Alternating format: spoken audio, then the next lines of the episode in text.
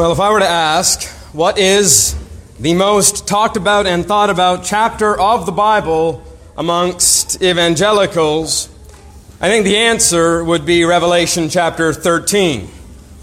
Now, I doubt that it's the most preached chapter, and I'm sure it's not the most read chapter either, but in the evangelical mind today, the content of Revelation chapter 13 occupies prime real estate in our thoughts and our conversations. Why is that?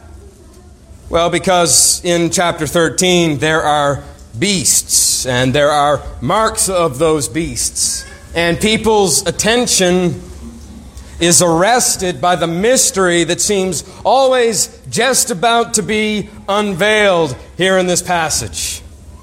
It makes us wonder well, what's, what's really going on in this chapter? Well, we're right in the middle of the book of Revelation, and we're in the last part of the fourth cycle. You remember the we said you could break Revelation up into seven different cycles of seven. Well, this is the fourth one, and we're in the middle of it. And if you remember, we're, we're looking at the unfolding plan of God here from the perspective of the angelic or the demonic. And in chapter 12, we see this at work. The church, the people of God are portrayed as the mother of the Messiah in labor, about to deliver, but there's a, a dragon, a serpent, waiting to devour him. And now, from the, from the human perspective, what does this look like? Well, it looks like kings and pharaohs and bad actors on the human stage setting out to secure their realms and secure their power by killing their enemies and disposing of threats.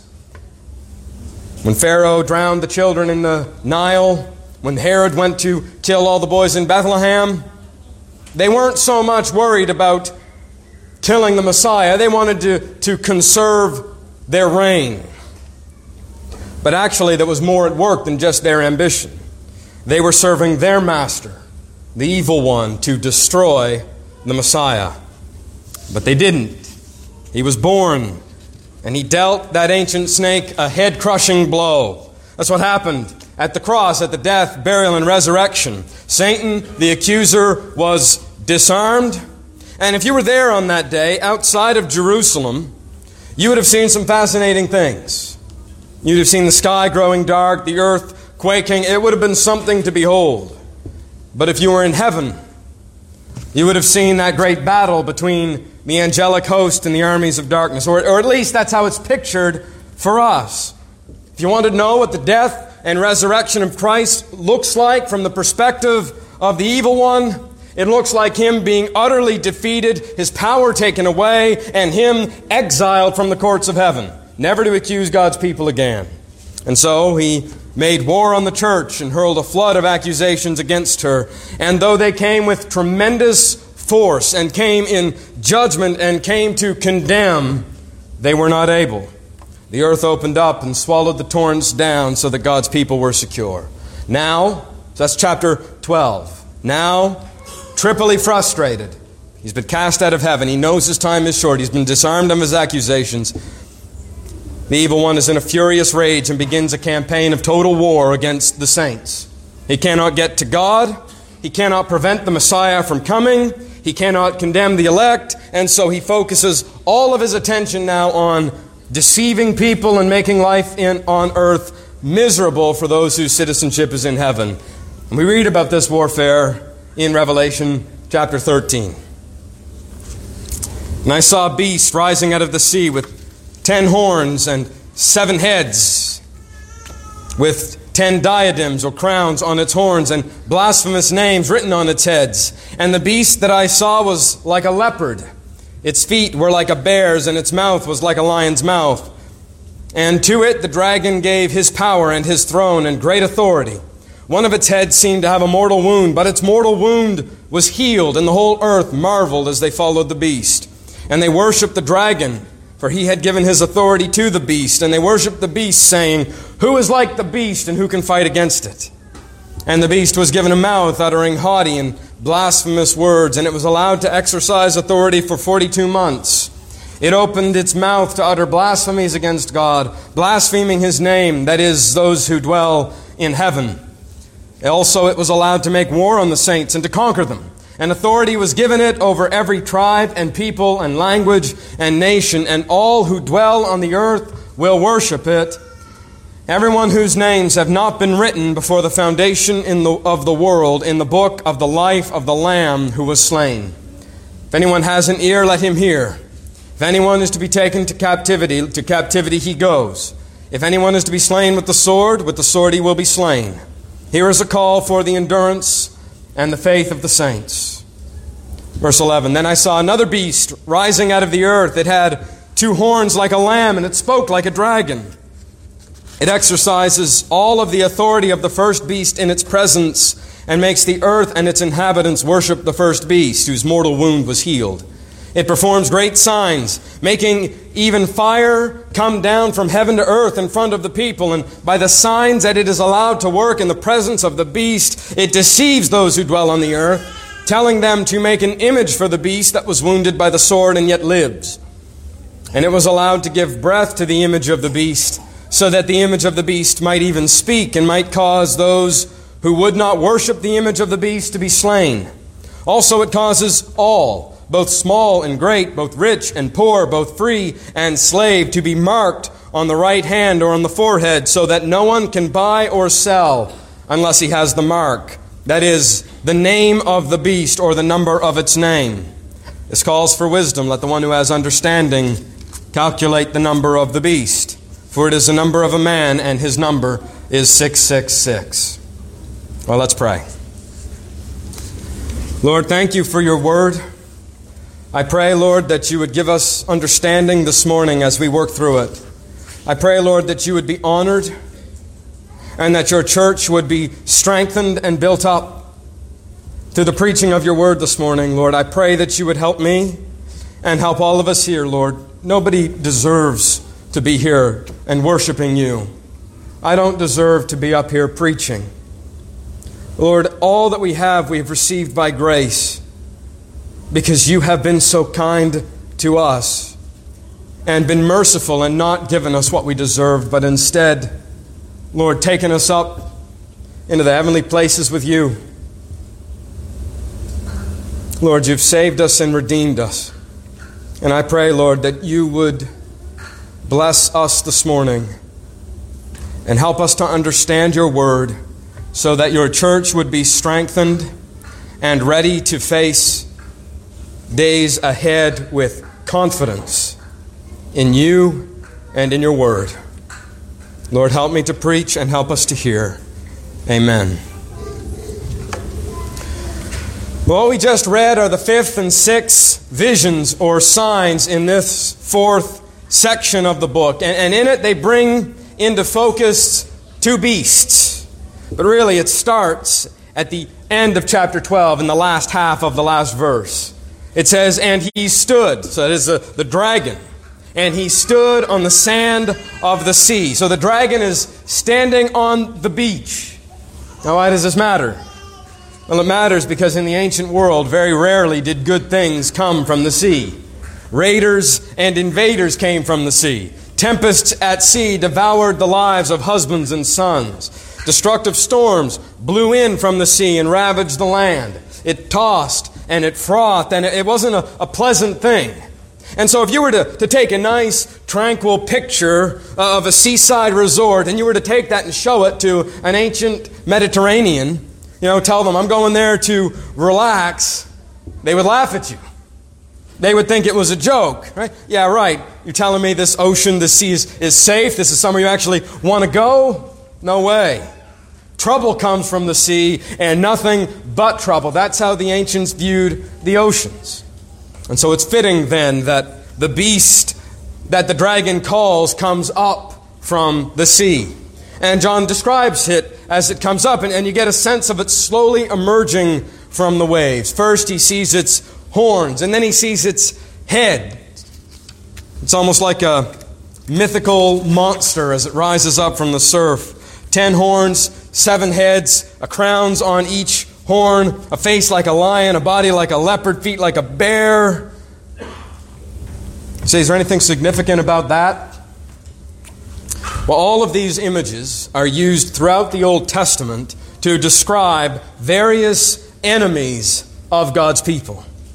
In Daniel chapter 7, four empires come up from the sea. The first, a lion, the second, a bear, the third, a leopard, and the fourth, more terrifying than all of them, is described as having ten horns, which are ten kings that wage war against the people of God. And many commentators look at this connection between Revelation 13, Daniel 7, and they conclude, well, this beast must represent a human empire. Usually Rome or a revived Rome with the heads and the crowns being various emperors. Often the beast is associated with Nero for a number of reasons. Nero was no doubt a beast. But even though there is a correlation, certainly what we have here in Revelation is not the same as what we have in Daniel. What we have in Revelation is the force behind all of those other kingdoms, which is why the picture is not of those individual kingdoms, but if you were to take them all and combine them into one thing, this is what you would have. And so it's not a unique empire. It is the guiding force and guiding power behind every human empire or government that sets itself up against God. That's what this beast coming up out of the sea is. And that power that it exercises is the power of false religion. The religion of the dragon, the religion of Satan. Why? Well, in, in, the, in, the, in, the, in the chapter, how many times do you see the goal is to call people to worship the beast? Now, this is, uh, I remind you, this section is from a spiritual perspective. And what we have here are the spiritual underpinnings, or, or really the satanic substructures of any entity or institution, political, whatever it is, anything that opposes God and his people, of whom the Assyrians and the Babylonians and the Medes and the Greeks and the Romans all are examples of. And all of you are here, you're, you're curious people and you're smart people. You've thought about these things before. You've thought about the nature of the beast. And, and so you're probably thinking, well, okay, all right, prove it. Prove that the beast is false religion. But what's the dragon's mission? It's to destroy, to destroy mankind. And if he cannot do it by accusation, he'll do it by deception and by pressure. He can destroy by making the truth confusing or making it difficult for people to hear the truth or make people even more opposed to the truth. And then he can make life miserable for those who believe it. And that's the goal of his warfare to kill by distorting the truth. And what better way to do that than by providing an alternative? An alternative to Christ, uh, an antichrist.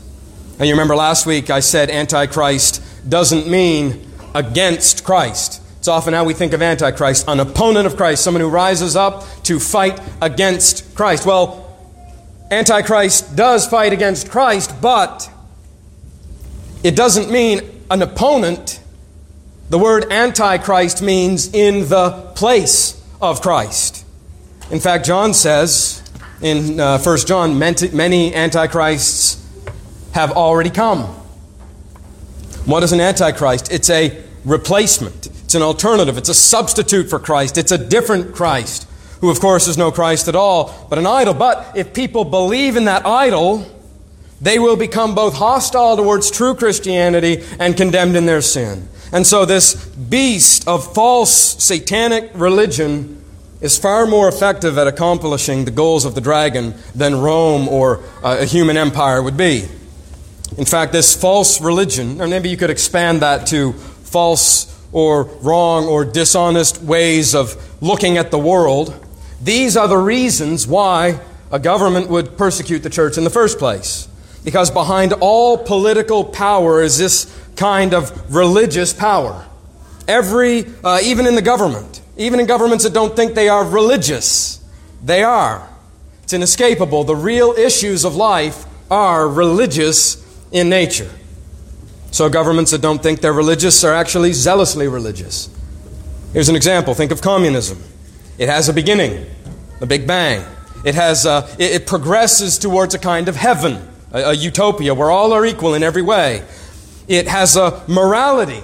Private property is wrong. And so there's no such thing as theft, no such thing as covetousness. Actually, covetousness and jealousy are, are right in communism. It has a view of humanity. They're cosmic accidents that exist to serve the state. And if they exist to serve the state, what's it matter if we fling away a million lives for progress? And it has a God that demands entire and unwavering allegiance, the controlling party, the state party. Now, the God is different, the God is an idol, but all of this you see is his religious thinking. It's a religious mindset. And that, that fervor is there, that religious zeal upholding the whole system. It's the same for any secular system, even here in Canada. Atheists have a religion, they have doctrines that must be adhered to, they have sins that demand a judgment. If you defy them, you're nothing less than a heretic. And the zeal to spread these doctrines put many of our own missionaries to shame. My point is that this religious way of thinking, even about atheism, is demonic, and all of it comes in the place of Christ. And that's what the beast symbolizes. And I say this because people tend to think of the beast as a, as a political figure, as an individual who will arrive on the scene and oppose Christ. But I think it, it goes much deeper than that. It's much more foundational than that. Because under all of the politics and moral and cultural chaos is this false religious thinking, whether you call it liberalism or socialism or communism or environmentalism or atheism or humanism. All of it comes in the place of Christ. They're substitutes for the truth, for Christianity. And so, if you've ever wondered who the beast is, let me make that very clear to you. In, in fact, I'm convinced that it is so clear you will not have to speculate again. And afterward, when we take a look at this passage, you will know without a doubt that the beast is false religion replacing or imitating or trying to substitute Christ. We're going to do that just by taking a look at chapter 13 and see how the beast is described and how he is described in connection to Christ. Verse 1, point 1. In the same way, Christ was sent into the world by God the Father to save men, so the beast is sent into the world by the dragon to destroy them. Point 2. We'll work through these quickly. Just as the Father gave all power and authority to Christ after his resurrection, Matthew 28, all power and authority has been given to me. So the beast is given the power and authority of the dragon. It's in verse 5. Number 3. Just as Christ was mortally wounded, yet rose again from the grave, and how, how Paul says, because this happened to him in, uh, in uh, 1 Corinthians 15, look to the, you want to know if you should believe in Christ? He, he, would, he died and rose again. And so, in the same way, Christ was mortally wounded and rose. So the beast appears to be mortally wounded, but is revived. In fact, uh, the same words in the Greek are used that are used to describe the slain lamb who yet lives, lives again. Those same words are used here to describe the beast who is uh, mortally wounded and yet is healed.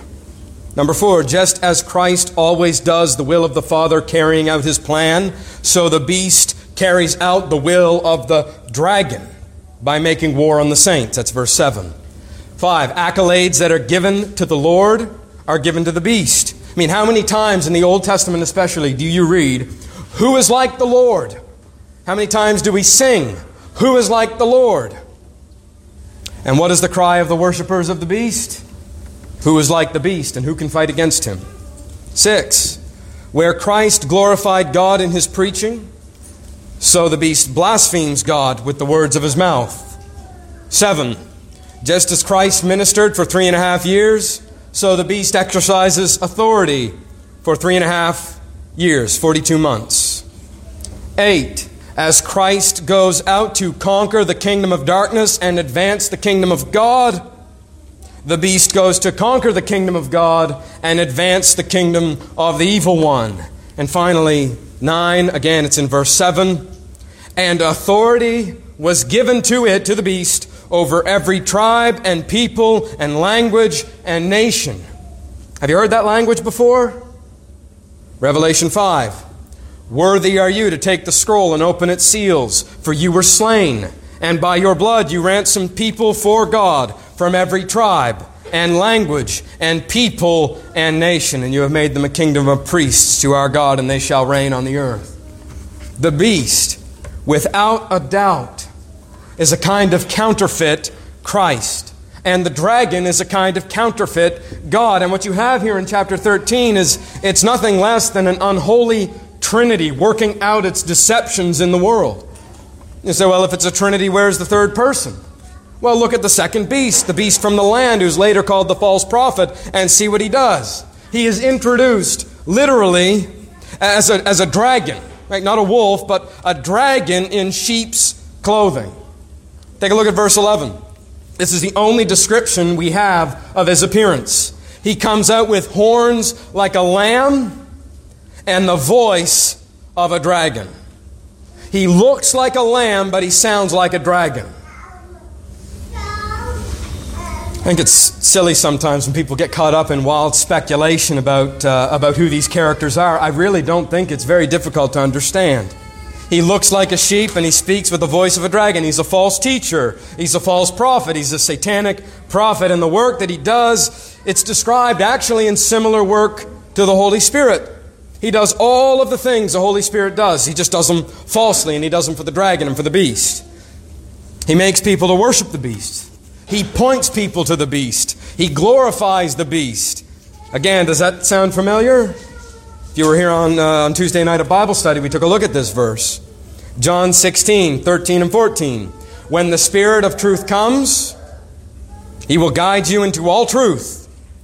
For he will not speak on his own authority, but whatever he hears, he will speak, and he will declare to you the things that are to come. He will glorify me. This is Jesus speaking of the Holy Spirit. He will glorify me. He will declare, uh, for he will take what is mine and declare it to you. And that's what the false prophet is doing. But it's not pointing to Christ, he is pointing to Antichrist.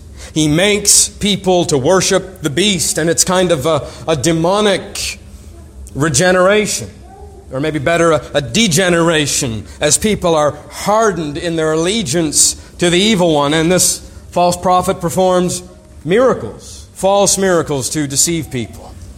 And where the Holy Spirit sanctifies God's people, this prophet causes people to sin. He, he tells the worshippers to make an image of the beast and to worship it. And I mean, if, if there's anything we as believers know that we should not do, it's make an image and then worship it.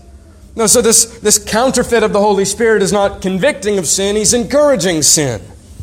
It has an illusion of the power to give life, to give life, as it breathes into this image that it commanded people to make. And this again, this is an allusion to the power of the Holy Spirit. If you think of, of creation, God formed man out of the dust, made in his own image, and breathed, and that word breath in Hebrew, it's the word spirit. He breathed into the man, and the man became a living being. When people are born again, John 3, it talks about them as being born of the Spirit. The Spirit is what gives spiritual life. Here, this false prophet is giving life to the image that the people made. It's as if he's molding his followers to be in the likeness of the beast. He even seals them, just like God's people were sealed. But it's not a seal, it's a mark he marks them as belonging to the beast. It's really a picture of what John writes about in 1 John 5:19. He says, "We know that we are from God, and the whole world lies in the power of the evil one." That's who worships the beast. That's who worships him. That's who belongs to him. Those who are worldly, those who dwell upon the earth. And again, you remember in the book of Revelation, that phrase, those who dwell upon the earth, is always contrasted with those who are in heaven. Those who dwell upon the earth means those who are worldly, and those are the ones who belong to the beast. And it's through them that he makes war on the saints. So put it all together. What's the picture you have in this chapter? The dragon wages war on the church. Right, that's the goal introduced at the end of chapter 12. The dragon wages war against the church, against God, by deceiving people into worshiping him. And when they worship him, they become his agents for harassing, persecuting, destroying, oppressing, and fighting against the church. And it's not done through a particular individual or empire or anything like that, but it's done by many individuals and empires throughout time. We saw this in action in the first seven churches. In the very opening of the book of Revelation, that those first three chapters, without a doubt, they are the most concrete in the book. There's not a lot of symbolism there. There's not a lot of abstraction. They're pretty straightforward, and they're tied to real events in real cities. In those chapters, what were the forces that were threatening the church? You remember? Sometimes, in, uh, like in Thyatira, it came from within. And you had a false prophet, Jezebel, masquerading as Christianity. But far more often in those churches, the threat was false religion of a kind that didn't even pretend to be Christian. And it was enforced by and guided by the power of the state or other governing bodies. So if you wanted to buy and sell in Thyatira, you had to be in league with the trade guilds. And to be in a trade guild, you had to worship the god or the gods of those guild. And if you didn't, you couldn't work in that field. So you can imagine if you're a Christian in that ancient city and you want to sell uh, rugs, well, that's no problem. You can sell rugs. You just go to the local temple, worship the god, participate in the service, get your, get your uh, rug seller's license, and out you go. If you're a Christian, could you do that?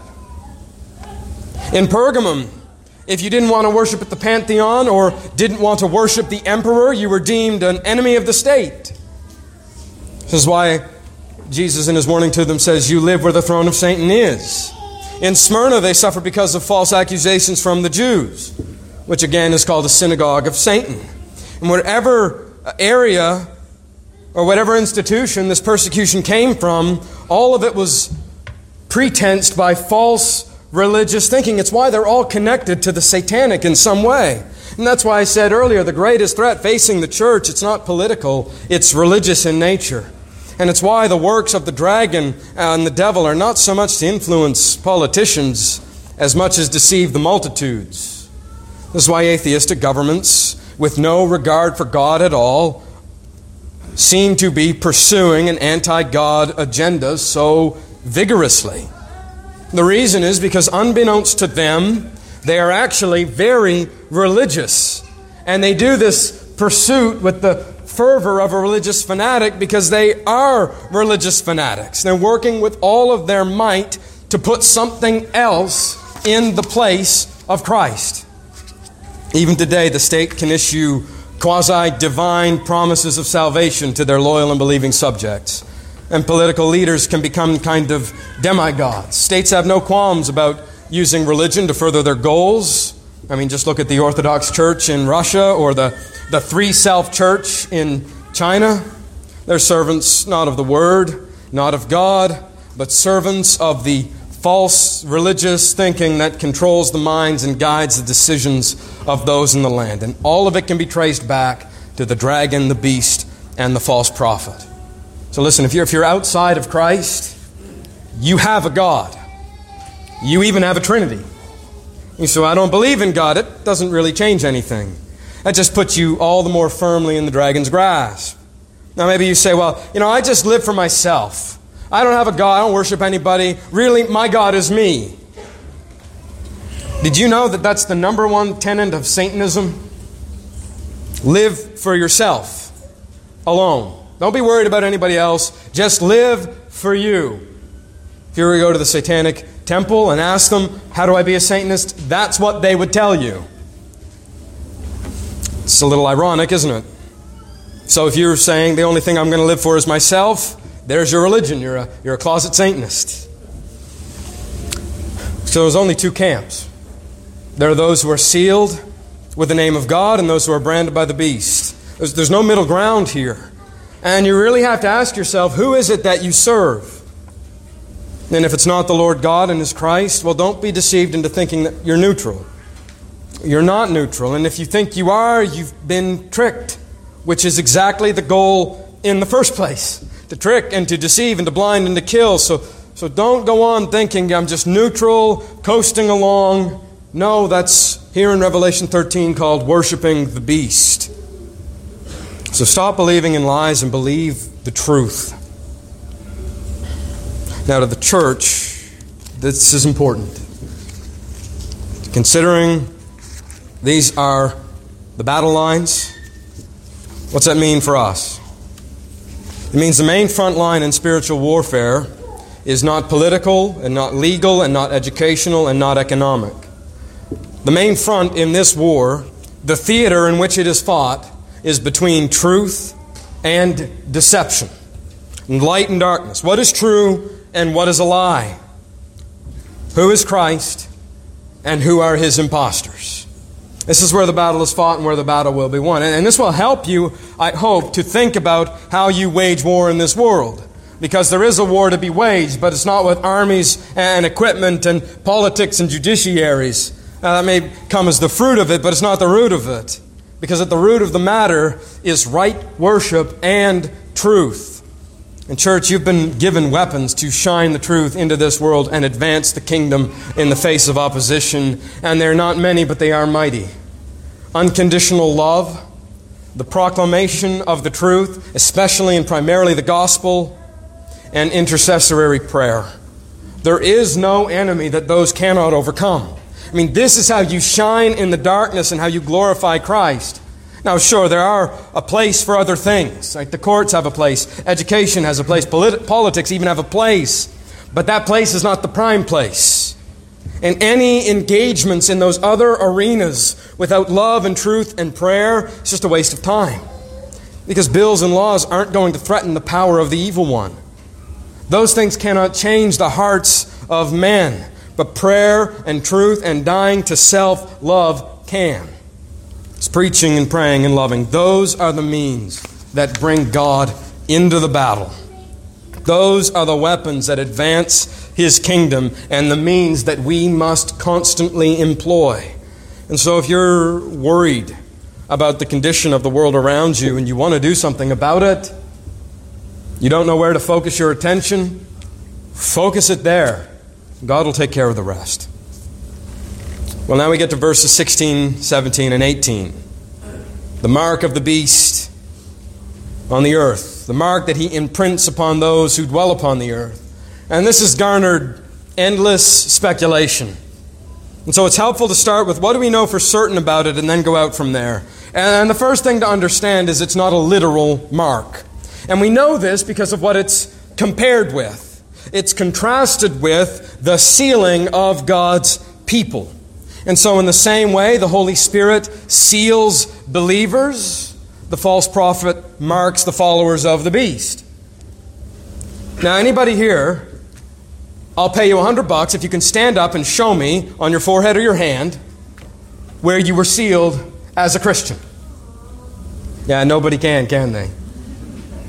We know better. We don't do that. Well, in the same way, you don't have to go around looking for the mark of the beast on people. And I think this might be really challenging the way that uh, a lot of us think about it, but, but isn't it obvious?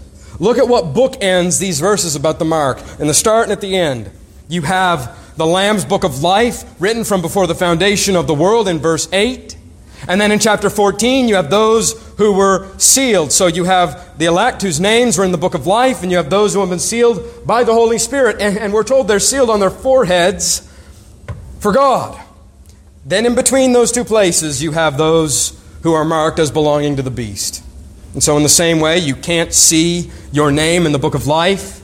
And in the same way, you don't have a, a visible outward seal of belonging to the Lord.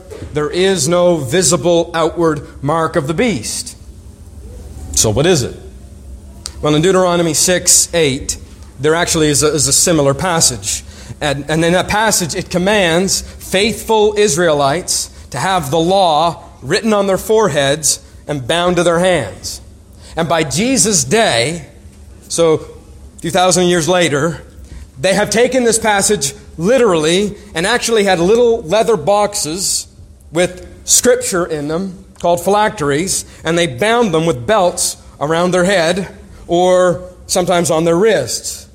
But you understand, that missed the mark, missed the point of Deuteronomy 6 8.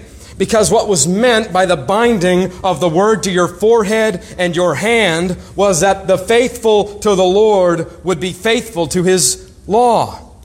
They were to always be thinking about it, always on their heads as if it was bound to their heads. And they were always to be putting it into practice. It was what they did with their hands. They were meditating on the Word and doing the Word. I mean, you can imagine Jesus, can't you, in the New Testament telling the Pharisees, you, you think you've kept the law because you put a belt with a verse on it and wrapped it around your forehead? And you think you're keeping the law? Well, it's the same thing here. It's a call to loyalty and faithfulness to God. Everything you thought, Everything you did, it was done with an eye to please the Lord. It was done in service to God. In every situation, you're asking yourself, how does God want me to think about this? How does God want me to respond? The word bound to the head and the hand meant you were controlled by a concern for godliness. Well, the mark the of the beast on the forehead or the hand means these people are devoted to the beast and to his ways. They are not godly, but beast like. And since the beast, remember, is symbolic of satanic religion, satanic religious thinking, then these people marked by the beast, you say, who are they? They're those who are sold out and ardently devoted to the religion and philosophy of the day. Those ideas and ideals and idols that take the place of Christ. That's what the mark symbolizes total devotion to the beast, to the present way of the world. And you say, does that, does that mean that people who belong to the beast can, can never be saved? If they you know, were ardently devoted to the world one day, could they not come out of that the next? Well, I understand the perspective here. It's from a spiritual perspective. We're not looking at it as it, as it goes along. We're looking at it from the eyes of God who knows, who knows, without a doubt, who will believe and who will be lost. In the end, there will be nobody who comes into heaven and the Lord will say, I didn't expect to see you here. And there will be no one who descends into hell and the Lord said, I didn't think that you would go.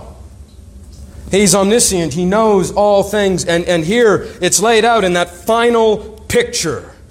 Right? So imagine standing on the day of judgment with two charts those who are sealed by the Lord, those who are marked by the beast. That's the picture of it here. And it means, another thing we know for sure, only those who worship the beast can get the mark.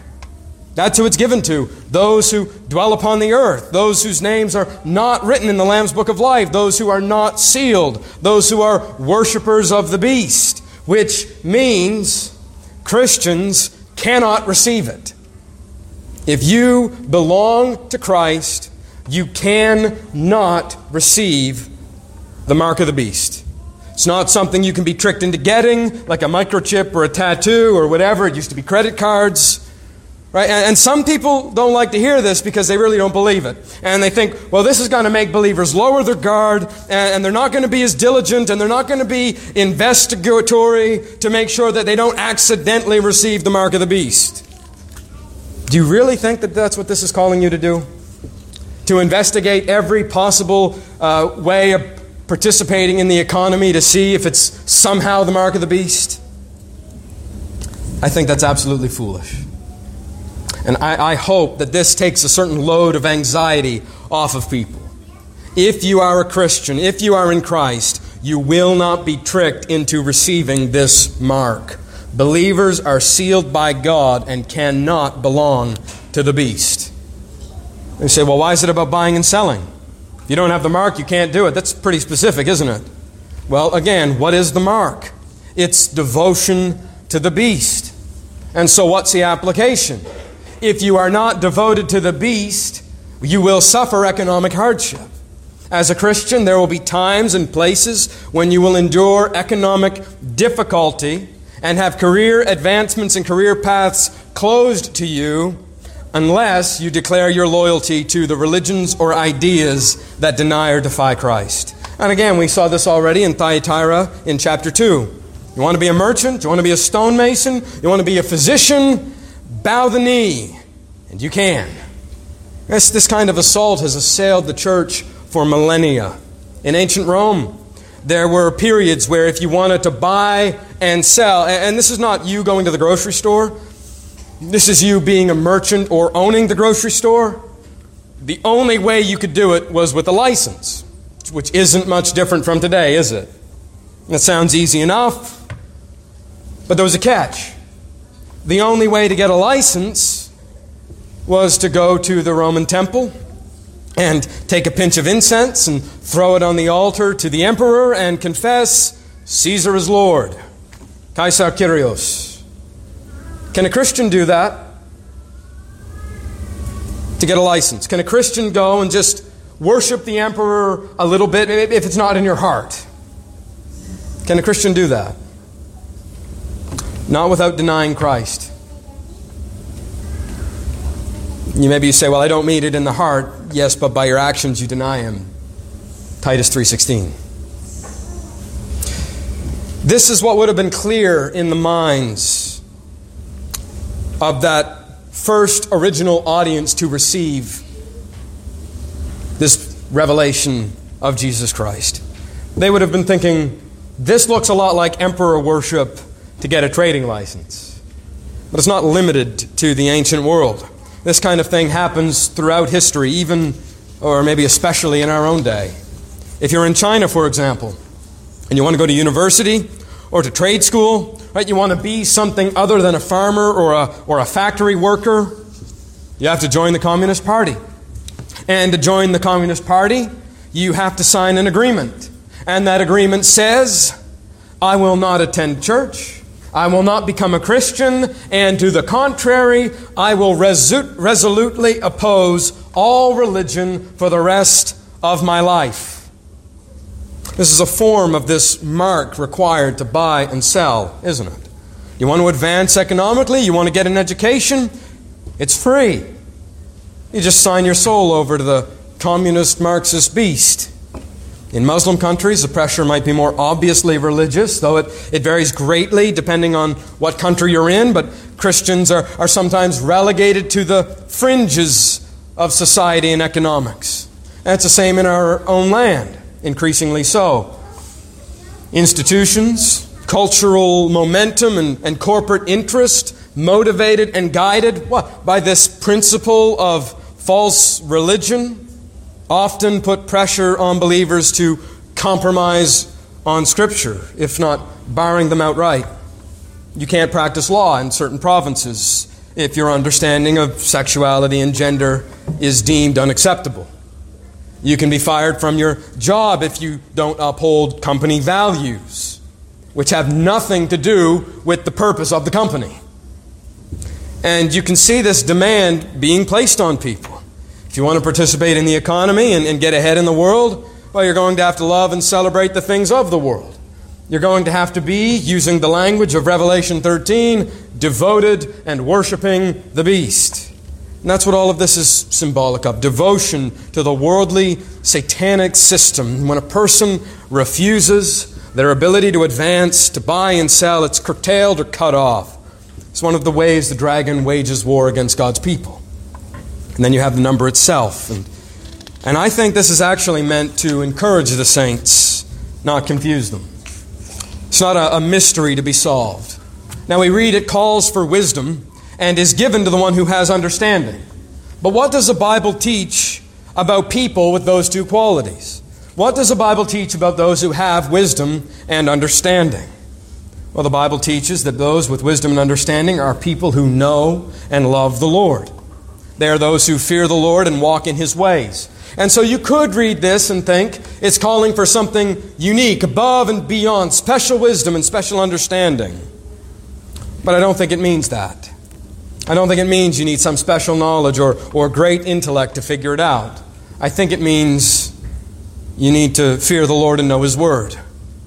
And so this is not written to historians and to code breakers, but to Christians. And the expectation is that they would be able to figure out what this number means. It's not some esoteric, mysterious thing reserved only for the sage. It's expected that those who receive this book would be able to know it.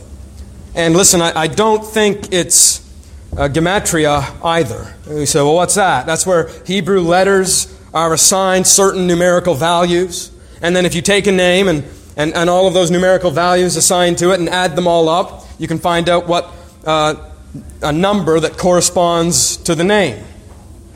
Now, this has caused all kinds of consternation in the church. People thinking, you know, the beast is Napoleon, Hitler, some Russian leader, Genghis Khan. It just goes on and on because if you, if you play with the names long enough, maybe translate them through a few different languages, maybe add a title or drop a letter, you can usually get pretty close to 666. Now, the closest is probably Nero, because if you add up the numbers associated with the letters in his name in Hebrew and leave out a vowel, you can come up with something close to 666. And it could be that this refers to Nero. It could. But I don't think that's what's meant here. I don't think it's a clue to someone's identity. When it says it's the number of a man, not a, it's, it's, also, it's also the number of the beast.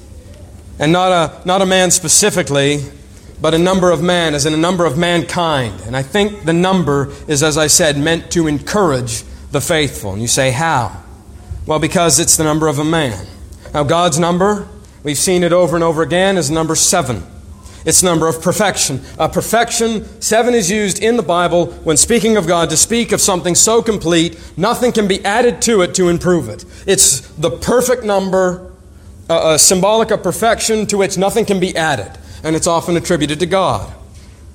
But the number 666 is not the number of perfection. And no matter how many sixes you string together, you always fall short. You're never going to get to seven. Even if it's you know, 666,666,666, it always falls short. It's never complete. And so, no matter how hard the dragon and his religion tries, no matter how powerful he becomes, no matter how convincing his deceptions, he'll never be a seven. He'll never, no matter how great his counterfeits are, he'll never take the place of God. He'll only ever be 666. It's like if you were to say of something, well, it'll never be a 10. Now, it's, it's good, it'll never be a 10. You know what that means? It's never going to be perfect. It has flaws that cannot be overcome. It's doomed to perpetually fall short. Well, it's the same here. Six, no matter how many you have, never becomes seven. It always misses the mark. And this satanic religion will never, ever be victorious and never, ever be complete. It will always fail. And that's maybe disappointing. It's more interesting to think of the mark as a microchip or a tattoo or Nero or some other world leader. But even if it's less interesting, I think it's more satisfying and more encouraging. Because the point is, no matter how popular or powerful or widespread spread the kingdom of the beast appears to be, it will never outshine, outstrip, or supplant the kingdom of God. The beast will always fall short, and at his very best, he'll only ever be a six. Now, briefly, briefly, chapter 14, 1 through 5. It's the last in this cycle of seven. It says, Then I looked and behold, on Mount Zion stood the Lamb, and with him 144,000 who had his name and his Father's name written on their foreheads. And I heard a voice from heaven like the roar of a mighty waters and the sound of loud thunder. The voice I heard was like the sound of harpists playing on their harps. And they were singing a new song before the throne and before the four living creatures and before the elders.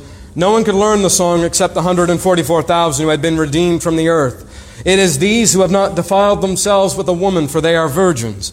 It is these who follow the Lamb wherever he goes. These have been redeemed from mankind as firstfruits for God and the Lamb, and in their mouth was no lie found, for they are blameless.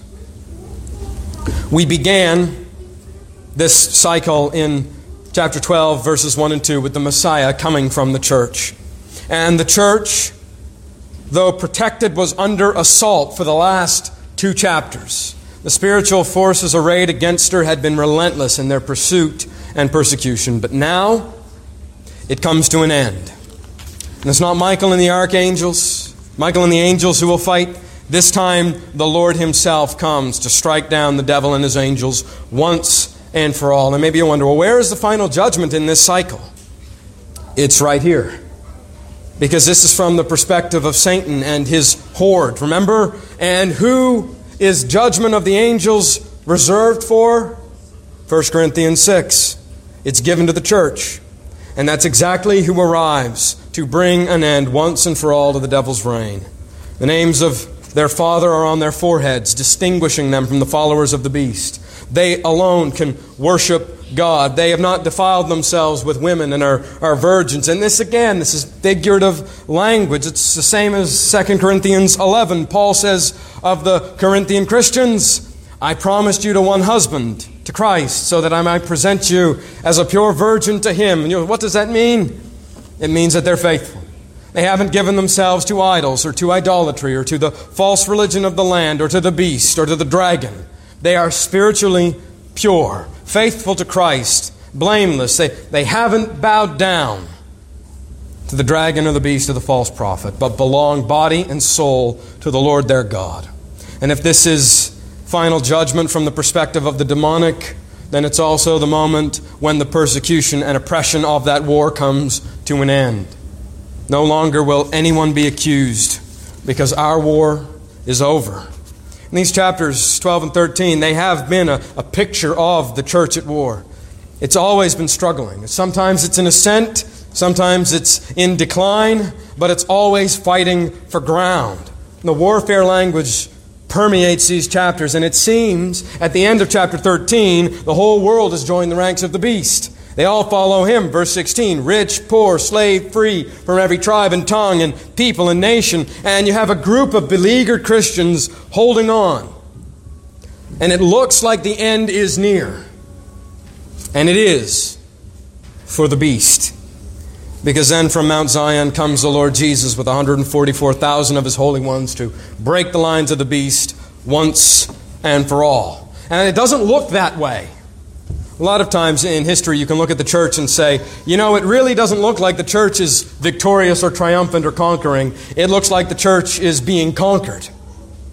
But Revelation shows us what it's really like. And here, it doesn't matter the state of the church, the church always wins. You know, there's, there's something almost inherent in us that makes us long for this kind of deliverance, doesn't it? A Savior. It's almost a trope in literature and film. It's like in, in Lord of the Rings, where they're besieged at the Hornburg in Helm's Deep, and when they're about to be overwhelmed, Gandalf arrives with an army and, and, rushes down to save them. Everybody looks forward to this, right? They're moved by it, they admire it. Why? Because everyone longs for a deliverer who will arrive in their darkest hour and set all things right. Where does this come from? It comes from being made in the image of God. Everybody knows that they need a deliverer. Everybody knows that things are, are not right in the world and they long for someone who can come and save them and put things on the proper path. And some look to Christ as the Savior. But for many others, they look to the beast, to some Antichrist, a replacement Savior with an alternative heaven and an idol in the place of God. But for those who trust in Christ, you have put your trust in the right place. You have put your hope in the winning side. And no matter how beleaguered the church may seem to be, Christ will not forget her and will save and will deliver all of those who belong to him. Now let's pray. Lord, thank you for the great hope we have in your Son, Jesus Christ. Thank you, Lord, that though the nations rage, it is no threat to you. And I pray, Lord, that you would use this morning to give confidence to your people and that anxieties would be driven out, worries would be put to rest, fears would be extinguished, that we would be a people who are able to face the future with confidence, knowing that you, Lord, are always in command. Nothing escapes your sight. Nothing escapes your will, God. There's no rogue agents here. It belongs to you and is from you and for you. And Lord, we know that you will always do good to your people, even if we can't see it. And so I pray that your church would be strengthened, that your people would be encouraged, and that they would be able to more fully cast their anxieties on you because you care for us. It's in your name we pray. Amen.